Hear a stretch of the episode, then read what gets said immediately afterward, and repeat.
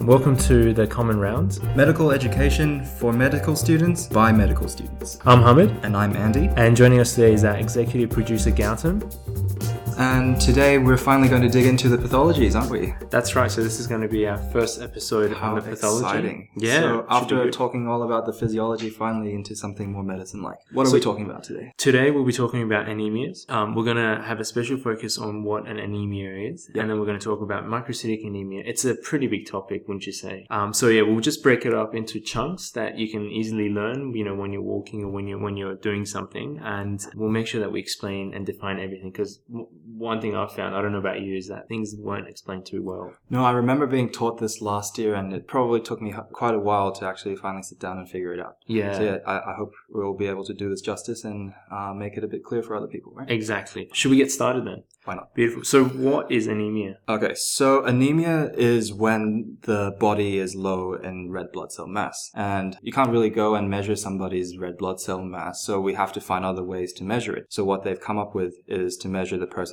hemoglobin concentration, hematocrit, as well as a red blood cell count. Yeah, pretty Yeah. much. Um, yeah, so it's, it's just have low red blood cell mass, and you have ways of measuring it indirectly. And if that's the case, how or what are the different types of anemias that, that we've got, or that you might come across? So the different types of anemias one would come across would be like, so if one, once we find out that the person is anemic, we can do a blood film. So essentially grab their blood, put it under a microscope and have a look at the size of it. And one way to classify it is to depend, to, to see at the, uh, to look at the size. So if they have a small red blood cell, that's called microcytic anemia.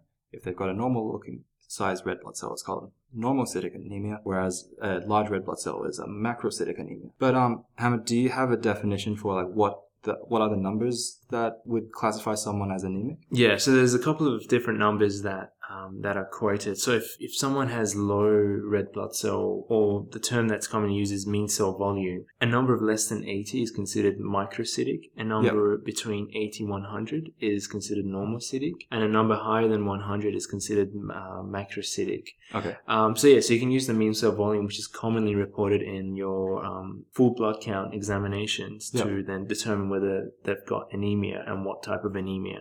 Mm. That would be your first starting point.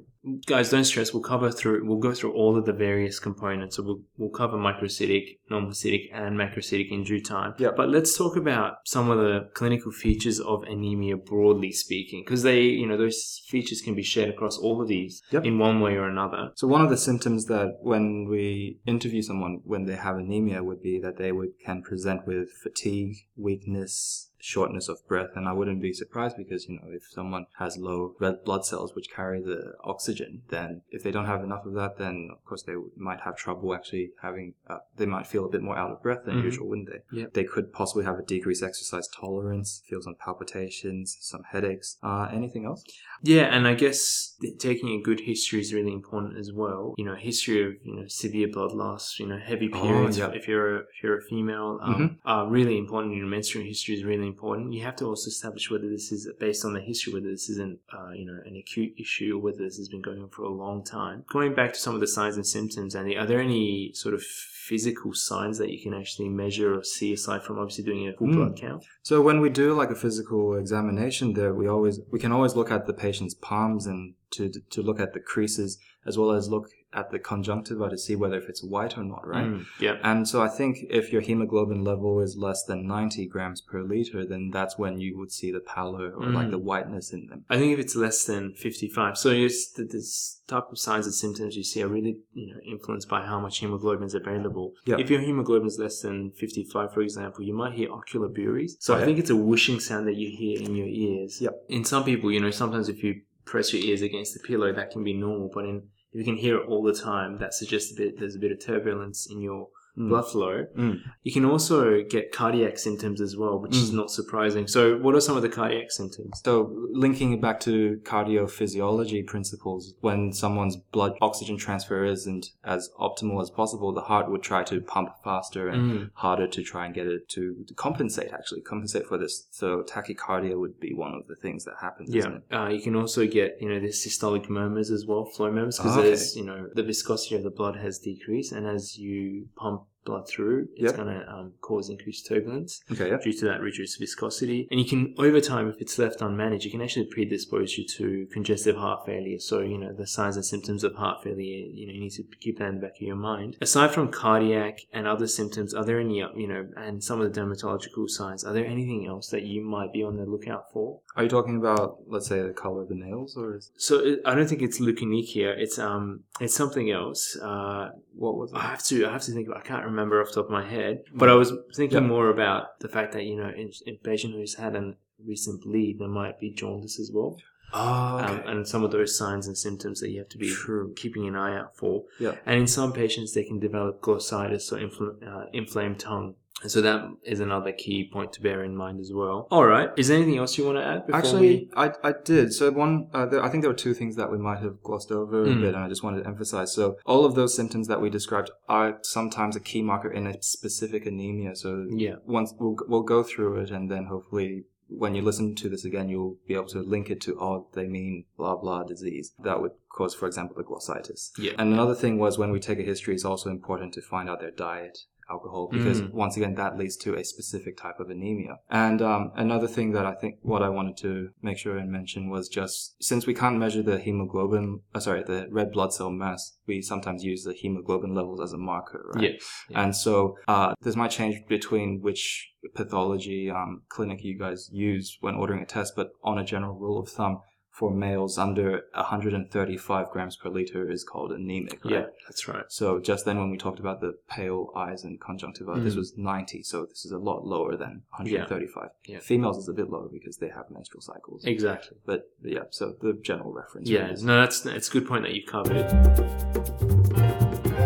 All right, let's talk about microcytic anemia. Let's go back in terms of how it's defined. So it's defined as having a hemoglobin of less than 80, and there's a good mnemonic for hemoglobin, I think it's mean. so uh, mean cell volume Mean of less than 80. right, Sorry, yeah, Yep. mean cell volume less than 80. Yep. And there are four broad causes, and there's a good mnemonic to help you guys with that. Oh, and the please tell me mnemonic is it. called TAILS. Tails. T for thalassemia, A for anemia of chronic disease, which we'll talk about Yeah. today. Iron deficiency is the I part of the tails. Yeah. A is, um, sorry, L is for lead poisoning. Yeah. We won't really t- uh, cover that. Oh. Um, You guys can read up more about it at your own time. Yeah. And sideroblastic anemia is the S part of the tails. Awesome. That is pretty Um, cool. Tails. yeah, so that's an easy way of remembering causes of microcytic anemia. Let's talk about the most common cause, which is iron deficiency. Um, Yeah. So, what are some of the causes of iron deficient states of microcytic anemia? we can think about either the body is using it up more, right?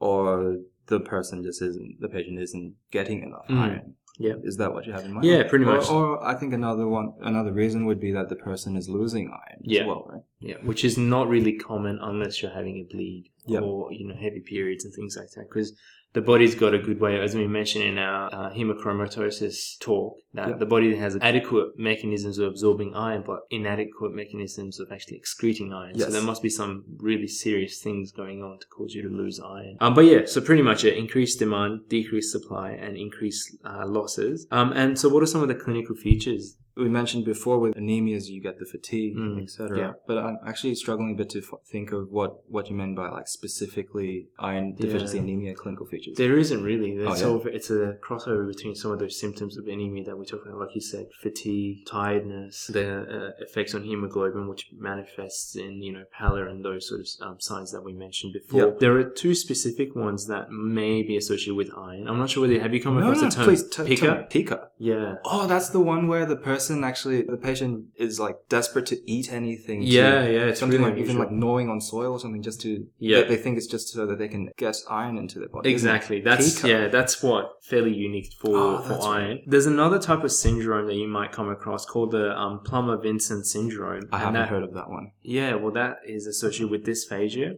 glossitis, and angular stomatitis. So angular stomatitis is sort of inflamed fissuring around the corners of the mouth. Some, you know, similar to you know what you might get when you get uh, a cold sore or something. But yeah, so that's called the Plummer-Vinson syndrome, and I think that is very unique to iron as well, or iron deficiency states. Majority of the clinical features cross over with anemia that we talked about. If you want to diagnose iron deficiency, Andy, how do you go about doing that? So we'll look at, I think, called iron studies, right? Yeah. Can you, Um, before we talk, can you actually explain to me? Because that took me a while to get my head around. There's a couple of, course. terminology that's bandied around. Yeah.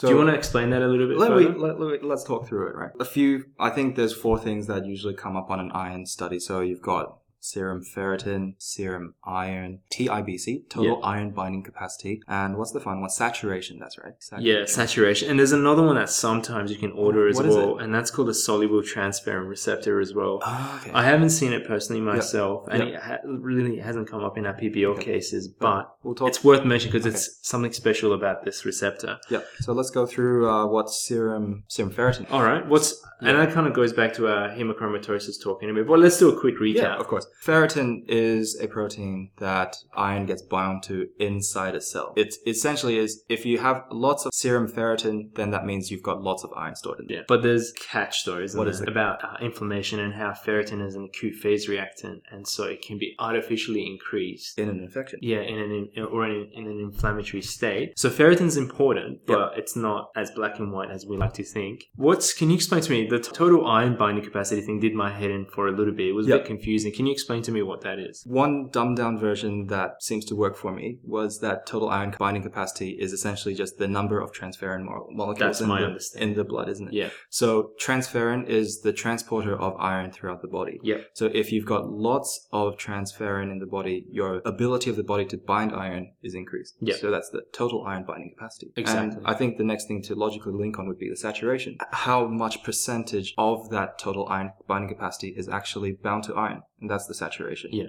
Yeah. Exactly. That's my understanding as well. Yeah. And normally uh, the saturation is around one third, so thirty Oh, percent. is? Yeah, Yeah. should be saturated with iron in a in a healthy person. Yeah. So let's talk about that final. Uh, There, there's another one, the yeah. iron, serum iron. oh yeah, yeah, yeah. How can I forget about that? Yeah. I mean that. What was that? It can fluctuate based on your diet, Mhm. uh, and it's not necessarily the best indicator of iron availability. You have to interpret in conjunction to the other studies, mainly ferritin and your total iron binding capacity. So By itself, it's probably not the best.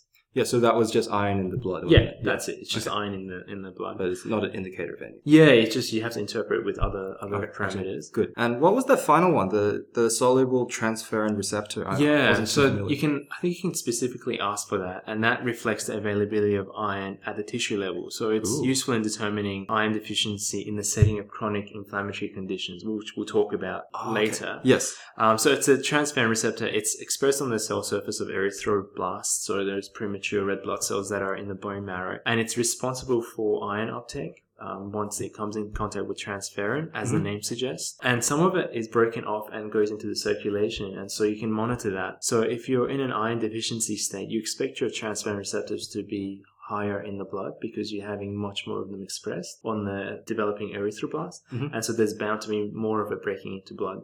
Okay. And if you're low in iron, then um, the transferrin receptor should be low because they're not. Uh, sorry, if you're high in iron, Yep. there's lots of it in the body. You don't need to absorb more of it in the body, so that's going to be downregulated. Ah, okay. Um, so we'll talk more about that. I think once we talk about anemia of chronic disease. okay. Um, let's go back to actually diagnosing or some of the investi- investigations you need to run. So Yep. can you just run me through that? What we would do when looking at a person with iron deficiency anemia is order the iron studies and have a look at those markers and see whether if they're high or low in correspondence. Yeah. Um, so correct me if I'm wrong with this one. So I'm thinking that okay. So let's say a person who's iron deficiency.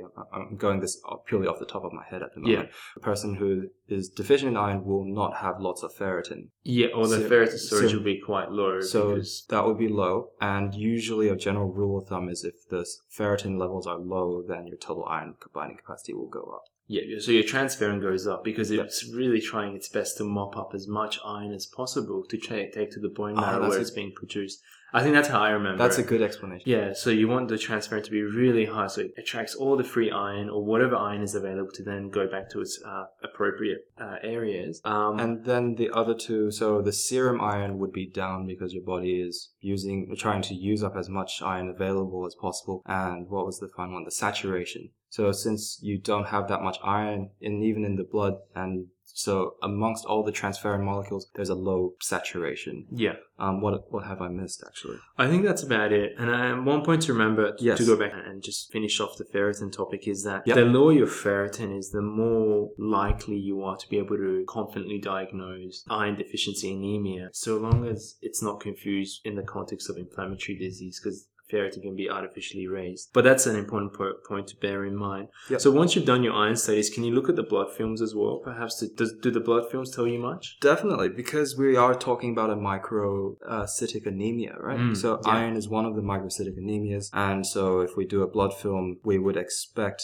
the cells to look small as well as be pale in color. So that's Yeah. called hypochromic. Because there's not enough hemoglobin inside those cells, and hemoglobin's what is lending the cells the color. Can you do you have a good way of remembering why it's micro? Because I, I came across this and now I like Yeah. it all makes sense. Can you explain? What, Of course, you know- I, I would love to. So I loved tails, the what you mentioned Yeah. before, but like that's one way to remember it. And my way is just I, I, I try to think of it logically in terms of what exactly happens. From what I came across was that the reason why these cells are small is because you don't have enough hemoglobin. Mm. So in order for the body to maintain a certain concentration of hemoglobin, the red blood cells go undergo an extra division when when they're being created. So they are extra small, but at least the hemoglobin inside would be at a certain concentration. Yeah. Yeah. yeah. So now we just need to think about what is causing a low level of hemoglobin. So hemoglobin is made by two components, heme and globin. So globin is an important factor. And then heme is also broken up into iron and protoporphyrin. So mainly the three causes of microcytic anemias are problems with iron levels, with protoporphyrin levels, and globin levels. Kind yeah, in Yeah. most things, yeah. So essentially, that's why tails broke is um, will will fit into this classification because T for thalassemia will be a globin problem. A for anemia of chronic disease. Which isn't necessarily a glo- It's something else, but we It's an iron problem. It's So- it's an issue with iron, but Yeah. not in the in the way we No. understand it. so I was for uh, I was for iron. iron. Yeah, that's right. The topic of the conversation. oh, sorry. Yes, I, I for iron. So iron is also one of the, so the iron is one of the, those classifications. And then the last two, sider, uh, so the L for lead poisoning and sideroblast, that's actually a protoporphyrin problem. issue, yeah, in So- most cases. So just remember, so what's heme made of and just think of why hemoglobin would be low. So it's something wrong with the iron levels, protoporphyrin levels, or globin levels. Detour, but that, that's how I remember it. But Yeah. tails is very straightforward and simple. Exactly. It's Mm. really strange. All right. I think one final thing we should talk about is, you know, bone marrow is not, bi- biopsy is not commonly done. But if you do a bone marrow, what you might expect to see is um, you can do an iron stain using Prussian blue, which is a, um, you know, stain that picks out iron. Yeah. And that should have, which makes sense, it should have lower levels of it present in your, in, in your erythroid precursors and also macrophages that might be located in the bone Mm. marrow, which makes sense because there's no iron, so those cells are not going to have, Prussian blue is not going to bind to too much iron. Are you happy for us to talk about anemia of chronic disease? Yeah, let's go on to that one. Let's let's talk about that. So we're more than halfway, guys. Thanks for um sticking it through. Let's talk about anemia of chronic disease. So what are some of the causes? So anemia of chronic disease, sometimes abbreviated as ACD. Mm. It essentially, it- from the name, if you just even take a stab and guess at it, it's something. It's anemia caused by a pathology that's gone on for quite a while. Mhm. And so I'm thinking, so infections, so long-term infections, malignancies such such as cancers, long-term inflammatory or like rheumatoid, uh, so some sort of arthritic response, renal problems. Uh, T- Pretty much any sort of chronic, long-term, Yeah. unma- poorly managed chronic disease may potentially manifest itself as that type of anemia. But what exactly about the chronic disease that causes the anemia? Would you like to go through the Yeah, pathology? so let's talk about the sort of the pathophysiology of it. So um, it's an underproduction or impaired uh, utilization of iron, and it's predominantly related to hepcidin, which we talk about in the hemochromatosis. So go back to hemochromatosis. In, a, in a nutshell, hepcidin is important for absorption of iron. Okay. The higher the amount of hepcidin circulating in the blood, Mhm. that causes uh, enterocytes, so the line, and you know, the cells lining the small intestine, to minimize their absorption. Mhm. You can talk about the mechanisms we talked about in our pre- other podcast, Yes. in our gastro um, series, but go go back to that if you need further explanation. Mhm. So what happens is that during inflammation, right? Yes. The body thinks that the body has no necessarily way of that. This is my understanding. No necess- no really good way of seeing whether this is due to a microbe infection or whether this is due to some other form of inflammation, right? Because the pathways can have similarities. Okay. And so iron is commonly used as a cofactor or in many microbial activities or enzymatic functions. Mhm. And so in order for the body to minimize access of microbes to this iron, they firstly cause enterocytes to trap the iron, cause macrocytes to trap the iron, and also M- macrophages. macrophages, Yeah. sorry, to Yeah. trap the iron. Yeah. And as a consequence, that iron is not available for, for example, to be used by microbes. But unfortunately, the downside of that is that it's not also available to be used by the, the body because it's been trapped. Yeah. And so that leads to the anemia that unfortunately follows from this uh, protective mechanism. Now, ideally, it works well in a microbial situation because hopefully you clear the infection over time. But if Yes. you have uncontrolled diabetes or renal dysfunction, you know, Yeah. that's not going to resolve anytime soon. So that is going to be a persistent state.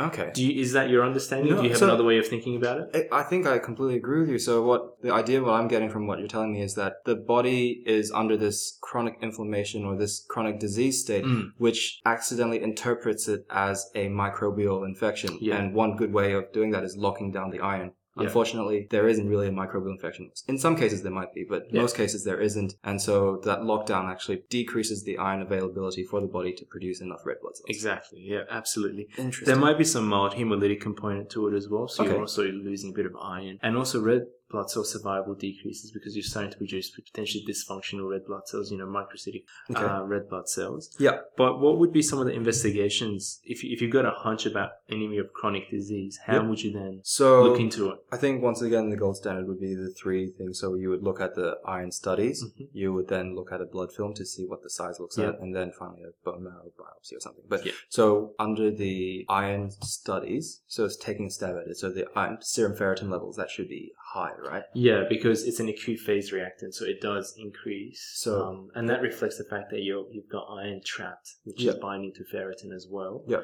Um, what else would you say? And expect? so if the ferritin is high, the general rule of principle is the total iron binding capacity would be low. Yeah. low or normal low because or it doesn't necessarily follow the rules too Ah, well. okay, sure. And then would there be high levels of iron in the serum, or what about the saturation? Saturation would be around normal as well. Okay. Serum iron would be low. You know why? Because Why? firstly, you're not releasing it. You're not macrophages aren't releasing the iron stores. They're Yeah. trapped. Enterocytes are not releasing the iron stores. They're within endothelial cells. So the bone marrow unfortunately has to extract iron from the serum, Oh, and so the serum iron might be low. So serum iron is low. Yeah, and that's why. So yeah, so like you said, ferritin would be high. Serum saturation would be probably low or normal. Yep. Total iron bind, binding capacity might be low or normal. Yep. And serum iron would be low as well. Are there any other sort of markers that we might? Are there any other acute phase reactants that you might? You look at? mentioned the other the receptor thing, wasn't it? The Yeah, What yeah. what happens to that one? I think for that one, the, the receptor might be, um, it, its levels would be low because Okay. the cells inside them have, a, correct me if I'm wrong, uh, would have a degree of iron stored. So their expression on the cell surfaces would be less, and so there would be less breaking of that into the circulation.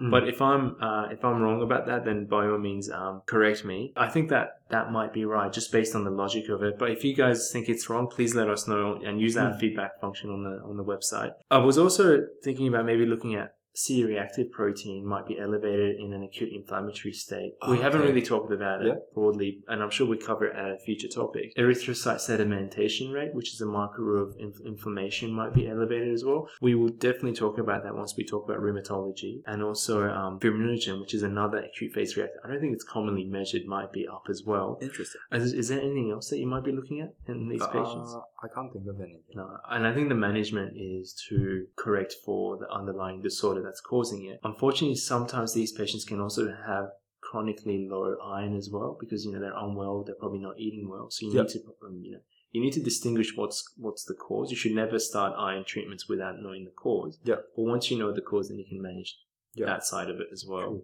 And so, what would the blood films actually look like with this person? Um, with the blood films, I think um, you might.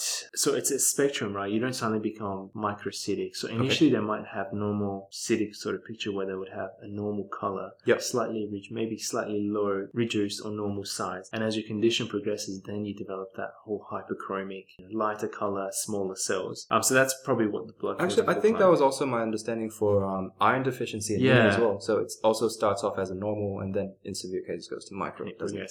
And I think that's it for uh, chronic disease of anemia. So it's an inflammatory state that fools the body into protecting its iron stores, and then you develop anemia as a consequence. Let's finish off our microcytic talk by covering sideroblastic anemia. Now, in our university, it really it was touched on, it wasn't really explained, but I've come across this condition so many times that Mm. it's kind of promo- In textbooks, eh? yeah. Yeah, it's Yep. prompted us to really talk about it. Why not? So this isn't going to take too much. So Okay. let's talk about sideroblastic anemia. What is it? As I mentioned before, the sideroblastic anemia affects the protoporphyrin synthesis in the Yeah. body, and protoporphyrin binds to iron to make heme. Yeah, and where does it happen? Where does all this Yeah. happen? Is it in So- the nucleus or is it in the cytoplasm? So it happens in the red blood cell, but mainly specifically inside the uh, mitochondria, isn't it? yeah, I think so. Yeah. So iron gets transported fr- by transferrin into the um, into the red blood cell, more specifically deposited into the uh, mitochondria, Mhm. and then that's where it will bind to protoporphyrin, which is being synthesized by a lot of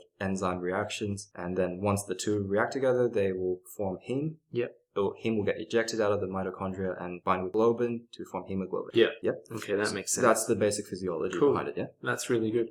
So, what are some of the causes of sideroblastic anemia? I'm assuming it's Yeah. a kind of a syndrome type. So I think sideroblastic anemia, sideroblast refers to the general appearance of it, but we'll go into what it looks like. Yeah. What essentially it is, if you don't have enough protoporphyrin, there's nothing wrong with iron. So the iron will get transported into the red blood cell, into the mitochondria, but there just isn't enough protoporphyrin to, for it to bind to. So Mm. you got accumulation of ions, Yeah. which will form this ring around the nucleus. Mm. And this appearance of a red blood cell with a ring around the nucleus is called a sideroblast. Yes, I think that's my understanding as well. Yeah. Yeah. it's just a ring around the nucleus. You can also get some like some staining of the mitochondria as well, but Mm. the characteristic is that ring around the nucleus. Okay. And so, what are some of the causes? So, I know you can have probably some, you know, X-linked sort of hereditary causes, which are quite rare, um, from my understanding. What are some? Are there any like reversible causes of um, sideroblastic anemia? There are some other common causes are drugs. With one of them, you remember, is isoniazid. Mm. We'll talk about this drug Yeah. when we talk about infectious disease. So, guys, Mm. don't don't worry about it. And then the other two were alcohol and lead. Mm. And so that's why we mentioned lead poisoning as the acronym TAILS, wasn't it? So Yeah. lead essentially destroys the ability for the body to produce protoporphyrin, Yeah. which is essentially another cause of sideroblastic Yeah, anemia. exactly. Um, Anything else? there was another one called uh, idiopathic or like an acquired one, which was from, I guess, a subtype of myelodysplastic Mm. syndrome. wasn't it? Yeah, and we'll talk about myelodysplastic in the future. It's a really important topic. Yeah. Um, yeah, so you can have idiopathic ones where the cause isn't really known, but it's Okay. probably associated with, you know, some sort of bone marrow dysfunction, in that case being myelodysplastic syndrome. Yep. And that's a really interesting topic for the future. Okay. But yeah, so you can have hered- you know, hereditary, you can have idiopathic, you can have reversible causes. Reversible is often medication or toxins that can oh, do Oh, okay. that. Yep. And we talked about some of the clinical features. So what sort of investigations would you then? Well, we would once again just when we come when it comes to iron studies. Oh, sorry, when it comes to anemias, just think about iron studies, Mm. then a blood film, and then finally possibly bone marrow bi- biopsy if really needed, right? Yeah, So especially if you're trying to rule out myelodysplastic So- syndrome. Hamid, would you want to tell me like with if I do like a iron study, given the characteristics of sideroblastic anemia, what would you expect to be? I think from my memory, I think the iron study should be normal, uh, especially if the iron intake is normal, unless you know otherwise. No, but like so, let's say with the ferritin, right? So there's a lot of iron actually being stored inside the the cells. So Yeah. wouldn't that that I think that would be raised. Okay. Um, yeah. Yeah. Sorry. Yep. I Yeah. see. Yep. And so sometimes with a lot of iron being raised, like inside a red blood cell, sometimes that can cause uh, the red blood cell to burst and die. And then Mm. let's say that iron gets released, so the serum fer- uh, the serum iron also gets raised up as well. Yeah. Exactly. Um, but the other normals, the values could be possibly. normal, yeah. What about the blood film? We kind of mentioned that. You, do you see anything else besides having that sort of ringed ringed uh, nucleus? Are there any other features that you might come to expect? Well, if we're talking about the like a small red blood cell, then Yeah. sorry, a microcytic anemic red blood cell, then oh, sorry, a microcytic red blood cell. Uh, is there something else? I think that uh, I mean it could be normocytic depending on the stage, or it could be microcytic. True. very rare cases it can be macrocytic, but pre- predominantly it's you know on the lower end of normal that we talked about. I think that's it. You know, without going into you know excessive detail. Yep. Um, And of course, we can't really finish it off, uh, finish off a microcytic anemia without talking about the problems with globin, so the Mm. thalassemias. But that thing is such a huge topic Yeah. by itself. We're going to leave it for another day. I think so. That deserves But- its own topic. So, but when you're studying for this, don't leave out thalassemias when you're talking about microcytic anemia. If anything, focusing on thalassemias probably should be the More than sideroblastic. it should be the focus. Yeah. So that's it for today, guys. Thank you so much for listening in. Um, and and is there anything you want to add before we wrap up? No, No. it's all good. All right, so stay tuned. We're um, going to do a, also a talk on uh, macrocytic as well. That shouldn't be as long because there are you know very few. The causes are much more obvious. Um, Yep. So yeah, so stay tuned for the next episode where we talk about macrocytic anemia. Thanks, guys. Thanks, guys.